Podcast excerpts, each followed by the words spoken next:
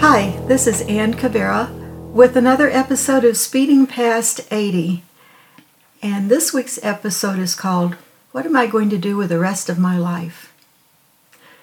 I have a special guest, Bettie Boswell. She's my friend and also my critique partner, but we have traveled the writing journey together, and she has actually published how many books now? Oh, Six? Six or seven. Um, there's three novels. Mm-hmm. There's four kids' books, and then there's um, two uh, short stories in collections. So Great. Yeah. Well, welcome, Bettie. We're glad to have you. And um, I would just like for you to talk about uh, your books first, okay, because I think you have another one coming out. I do. Uh, it, we just got through with Halloween, so I'm thinking towards past Thanksgiving and going into Christmas. Um, on December 1st, uh, there will be another short story coming out in a novella collection. Uh, it's called Stolen Gift Exchange. Ooh. And it is my first, uh, well, actually, it's my second cozy mystery. I My cozy mysteries don't kill off anybody. There's just something wrong, something amiss. And um, this one will be about three older women who are in a swim club together for their exercise. And there's also some quilting involved, but they um, something is stolen from one of them, and they have to figure out who stole it, where did it go, and it's a very special gift for someone. Uh, in January, this will be a first. My first Christian romantic suspense will be coming out in January, and it's called Hidden Names. And it will take a couple on an adventure across several states where they will hunt for clues to solve a mystery that her father put upon her when he passed away. He had some criminal secrets and he wanted them well hidden, so he hid them in some special jewelry that he had her make because she's an artist. She had no idea he was into all these crimes or anything like that.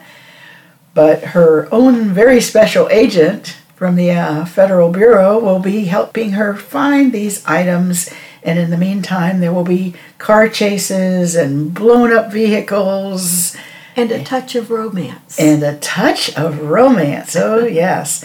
Yeah, most of my books for the grown ups do have a touch of romance, and it's always a Christian approach. It's always clean and fresh.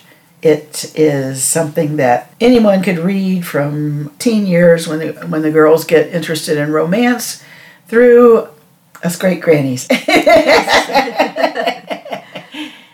Well, I've enjoyed reading them because I see them before they go to the publisher, and I have just enjoyed reading all of them. I would also like to talk about what it means to be a writer at this age. Now, Bettie, you're many years younger than I am.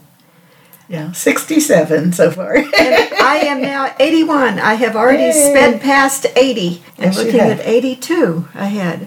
So I like Bettie's approach to writing, and I am trying to adopt that because we both began at about the same place in our writing journey when we met. Now, here Bettie's published all of these books, and I have just now found a publisher for one book. Now, needless to say, I do not have 50 writing years ahead of me. I have to learn to write faster. But, Bettie, one thing I've always liked about your writing is you're writing novels, but you also have found other cubby holes for writing devotionals, uh, work for hire, anthologies. Talk about finding a lot of places to put your writing. Yeah, I think it's very important to find lots of places to put your writing, particularly when you're selling yourself to a publishing company. They want to see that you can work with somebody, that you can turn in a page to a publisher, they can edit it and send it all marked in red back to you, and you can fix it and then come through in a timely manner. And I think it's also important to remember that there are other people that you need to connect with as a writer. I was initially as a child a kind of quiet, shy child, and that continued into adulthood until I said, Well, I've got to get a job. and I learned to be more outgoing. And with the writing, I learned one way to do that was to go to these conferences. And everything I've written has come from a contact that I met at a conference or a workshop or even just a local critique group. That's helped. I think that I looked at it, I'm kind of a focused person. When I was a mom, I made all kinds of homemade things and grew a big garden until my kids were old enough to be taken care of by dad. and then I, I went back to school and got my teaching degree. During my teaching years, I did every extra workshop, I focused on that. And then when I decided my teaching years were almost over, I said, you know, what do I want to do when I retire? Not just sit around and stare at the walls. And I decided that I enjoyed writing. I had uh, done some articles in church magazines and different little short things like that. And several years before I retired, there was a I was a music teacher. There was a new set of rules for music teaching nationally, uh, standards of learning. So there was a call put out through one of the organizations. Again, I joined organizations. I met people that liked their subject area and promoted it. Through one of those organizations, there was a call that came out to write some lesson plans. And after I got accepted to that, it was like, hey, I like this writing thing. And I decided to um, start taking, I wrote a novel eh, it didn't do anything but flop at the first conference I went to with it. But with Ann's help and with a lot of other people's critiques along the way, it did grow into On Cue, which was my first novel. But like I said, it's it's important to um, be willing to work on that. And so now my big focus, whereas it was one thing as a mom, it was another thing as a teacher, now my big focus is on working with words that will mainly go to the Christian market. As far as the work for hire, that came through a workshop at uh, Highlights Foundation, which is a secular group, but I met someone there who said, you know, you can put your name in for these things and you can possibly be hired. I got two children's books through that. It was an interesting process. And when you work with a, a secular editor, particularly, they are the final say on the words. So you never know exactly if it's going to sound like you or if it's going to sound like them. And, and I also wanted to say maybe we should explain work for hire. It is a flat fee, but it's a nice flat fee. It's yes. not a $25 or $30 flat fee. This is a good fee for the book, mm-hmm. but you turn it over. And the good thing is, you don't have to do the marketing for that book. Of course, you do sell it at your workshops and things, but the bulk of the marketing for that work for hire is, is on mm-hmm. the editor, right? It the publishing is. company. It is.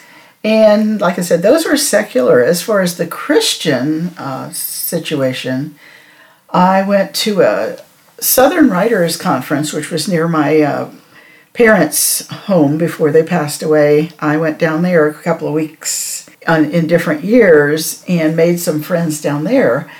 And one of the things they did was as a conference, if you attended their conference, you could submit stories to their devotional books. And I did that three times with them. I did not make a penny, but I did make a reference on my resume for writing. Uh, recently, a year ago, a year and a half ago, I went to the ACFW, American Christian Fiction Writers Conference, and I met an editor from Guideposts. And after talking to them, I uh, last year I submitted some possible devotions to them for devotional collections. Uh, they took three out of four, and that, that will come out those books, they're in different books, will come out in 2024. And just recently, from that same editor, I got a request for more. I sent in like seven, and so far they've chosen five. Wow. Yeah. you know what I think I'm hearing you say so far is focus, make connections, or maybe focus, keep your eyes open and make connections, and then you follow up on those connections. Mm-hmm. Sometimes that's hard, you know, to follow up on the connections, especially for shy people. You make the connection, then you stay home and you think, well, you know, am I good enough? You know, the old imposter syndrome. Oh, it's that's a hard one. And, uh, you know, recently I've delved into illustrating books, and boy, that imposter syndrome hits hard there. but I like your illustrations, and they've changed over time. Uh, they're richer, they're fuller, and you have illustrated a couple of your own books now. Two yes. books, right? Yes. I did a chapter book for Elk Publishing about a mule, that's Dottie's dream horse, and it has black and white ink drawings and then there's Lucy and Thunder, which is a much lighter, fun picture book about a little creature that's afraid of the thunder. And she, the drawings for that were fun. They were quick. It was very nice, a very nice experience. I just turned in the illustrations for a Mother's Day book that will be published in April of 24 um, called I Love Mom She's our hero. It will feature months of the year between one, one Mother's Day to the next. It will feature a veteran who's come home a wounded warrior.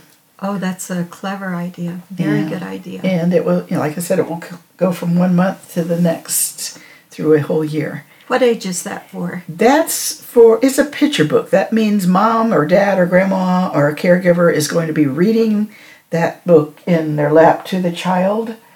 Its words are fairly simple, so you know a second grader might read them. Then, so I've I've I've got novels for grown-ups. I've got picture books for the little ones in the lap, and I've got a Christian chapter book that's like ten thousand words. Two of the works for hire I did were considered chapter books, but they're not much longer page wise than a picture book. So they were about 2,000 to 3,000 words. But chapter books can go from your beginning reader, that's just a step beyond the picture book, maybe a thousand words, all the way up to a 10,000. You know, is, that's the other point that I seem to see in your writing too, is that you're not just going to be a writer of Christian romances. You're open to ideas mm-hmm. and you're willing to try anything that comes your way. Yeah, uh, I think that's. I'm an avid reader, and any writer needs to be a reader, and they need to read things that they love and things that they might love. Uh, my only condition on the reading is is it clean? Yeah. I have a mind that sticks stuff in it, and if there's a book that's got something in it that I don't want to hear over and over in my mind, a curse word or a bad situation, then I will put it down and say, I'm done with this book. I feel the same way. In fact, I remember being in a bookstore once and opening a book in the middle, and the scene was so horrific that I don't even touch anything that writer has written since then. Mm-hmm. It was just horrific. And I happened to open the book to that scene because I didn't want that in my mind. Mm-hmm. Same thing. Well, I'm here and I'm a writer too, but I am the writer sitting in the room for an hour or two saying, should that word be is or was? Folks, this is not the way to go. Listen to Bettie. well, they always, some of the workshops I've been to say, write that crummy copy. Mm-hmm. I am not quite that person either. I will write the crummy paragraph or the crummy page and then I will go back over that page and fix it before I leave it as much as I can and find the other fixes. well, I think that's the way to do it. Though I do have a second novel that's not yet sold. I think it was almost sold one time, but not yet. It needs work. But I had an idea for a novel in 2017 about a pandemic. That was before the pandemic happened. And I wrote a thousand words a day for 90 days ended up with 95,000 words of terrible writing, terrible writing. But somewhere in those 95,000 words, I do have a pretty good rough draft for a first novel, and I think there are two more there. bottom line here is I have to eat healthy and exercise because I've got to be around for a while to get this done. there you go. Yeah. Well, Bettie, thank you for sharing your work and thank you for being a great critique partner for me. And thank you for writing good, mm-hmm. clean stuff. This is Ann Cavera with Speeding Past 80. Thanks for joining us.